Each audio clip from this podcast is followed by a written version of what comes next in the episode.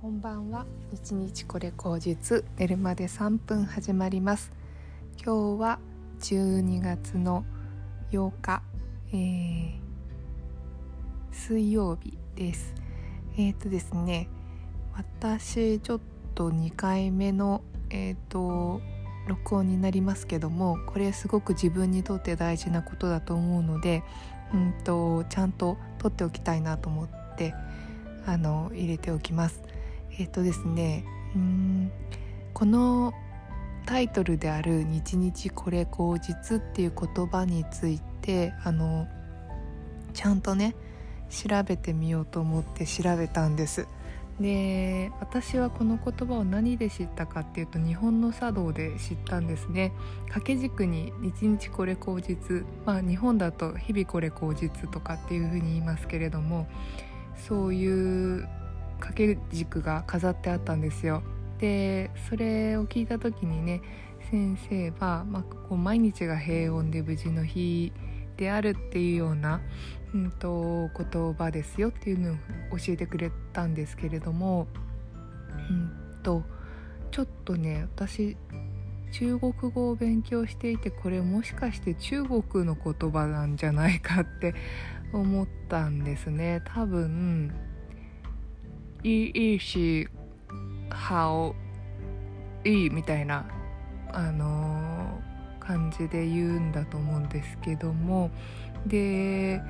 これ調べたらねあの朝日カルチャーさんのなんかやつでネットで載ってたやつなんですけどなんか中国の唐時代の、えー、雲門文苑禅師っていう禅の、えー、お坊さんが、えー、この言葉を言ったと。でよくね禅問答とかっていう風に言われるように禅ってね結構その問いが多いんですよね問いをあの問いかけられた時にそれをねちゃんとねあのダイレクトに返すんじゃなくてあのちょっととんちを聞かせる一休さんみたいにねそういう風に返すっていうのが禅問答なんですね。ねこれどういうあの状況でこの言葉が出てきたかっていうと禅あの雲門文苑禅師がある日弟子に向かって15日以前のことはさておきこれから15日以後の心境を一言で述べなさいと尋ねてだけど誰もすぐに返答ができずにいると雲門が自ら即座に「日々これ口実」と答えたっていうことなんですね。えどういうこと？っていう感じなんですけれどもまあ、普通にねこの「日々これ口実」っていうのを解釈しようとするとあの毎日すごくいい日であるっていう風にすごくねプラスの意味に捉えられやすいんですけれどもそれだとねそう全問答的な感じの解釈だとちょっとねなんか違うっていうことなんですよね。でうんと多分その15日以後の心境ってのことを多分弟子の人たちはねなんかあの考えてまあじゃあ全問答的には15日後に答えるっていう風に、うん、考えただろうけどもでも雲門はあの実はね15日後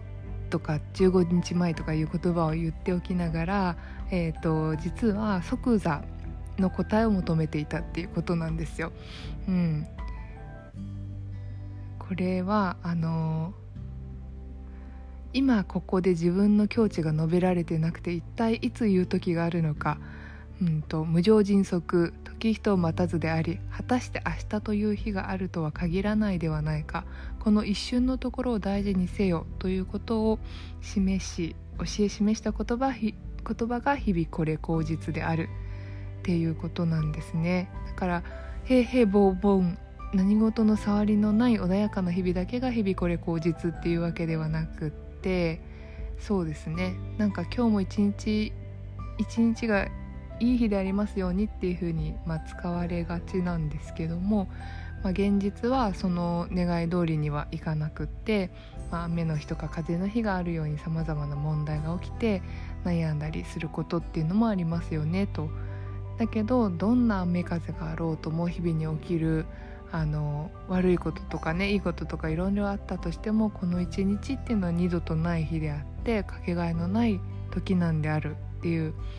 ことです。でこの一日を全身全霊で生きるっていうことができればまたこれはねさらに日々これ口実っていう風になるよねっていうような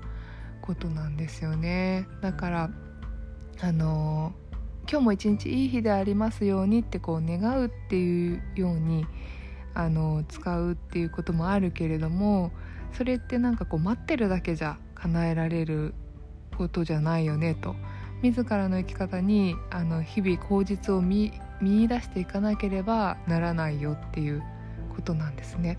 あの時の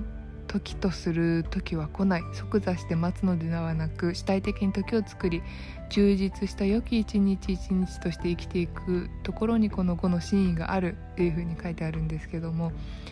いや本当にね私最近これのことずっと考えてたような気がしてていやなんかこう今ってねすごく予測する未来未来を予測する生き方なんですよみんながみんな。その経済成長もしているしあと機械化が進んでこうアナリティクスとかね将来予測できるようになって AI とかでねそうするとだんだんみんなの思考が未来を予測して今どう振る舞うかとか未来ってなんかこんな風になりたいとかなるために今があるみたいな発想になりがちなんですよね。あともしくは過去から引きずっちゃう人っていうのは過去のことをずっと思い悩んであのその時間で今を埋めてしまったりするんですよねだからうんとそうですね未来を埋めるっていうのはうんなんか私としてはこう面白くないなって単純に思うんですよね。うん、例えば老後ね65歳で定年してそれまでは会社員になってお金を貯めて養ってみたいなそういう風な考え方で大体の人が仕事を選択したりうんとやってると思うんだけれどもうんそういう人生って単純に面白いのかなっていうふうにいつも思うしあとねなんかそういう風に決めたとしても絶対っていうのはないんですよね。絶対その通りに行くとかそれで安心安全だって保証はないと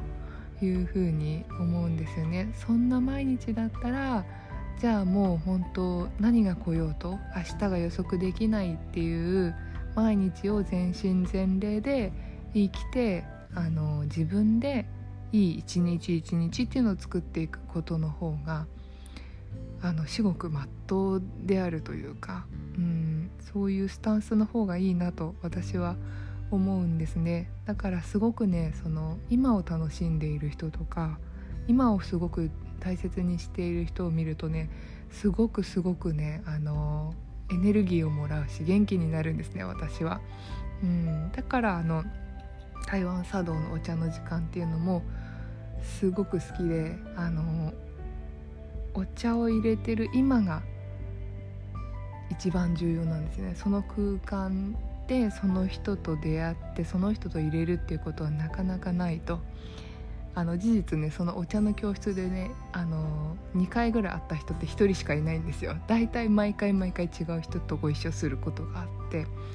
でその人とまたいつ会えるかわからない。いつこの同じような状況で時間を過ごせるかわからないっていう中でお茶を通じてうんとその場を作っていくっていうねあのことなんですよね。だからそういうことは私はすごく自分にこうピンとくるというかあの生き方の向き合い方としてすごく好きだなというふうに思うのでうん改めてねあの一日これ口実っていうのは私はなんか思うところがあってつけたあのねこのなんだろう屋号とは違うんですけどもあの私の名前 なんですけれどもあのすごくいいなというふうに思いました。会社のね名前はね日日なんですよ。あの日を2つ置いて日日っていうような、うん、会社の名前であの日日ってねなんかこう一日一日っていう風に私は込めてあの会社の名前を付けたんですけれどもあの一日一日を込めるっていう思いがそこの中にもやっぱりあったんだなって 改めて今この話をねあの見ながら思いました。うん。やっぱりね自分がこう普段触れているものとか思ってることっていうのは現れてくるんですね。うん。いやしかし禅とかって面白い。うん。仏教の考え方って本当にね奥深くて面白いなと最近思いますね。はい。またちょっといろいろ勉強してみたいなと思うことが増えました。ではではそんなことを思った日でした。ちょっと自分のためにもうんと記録しておきたいと思いました。では皆さんごきげんよう。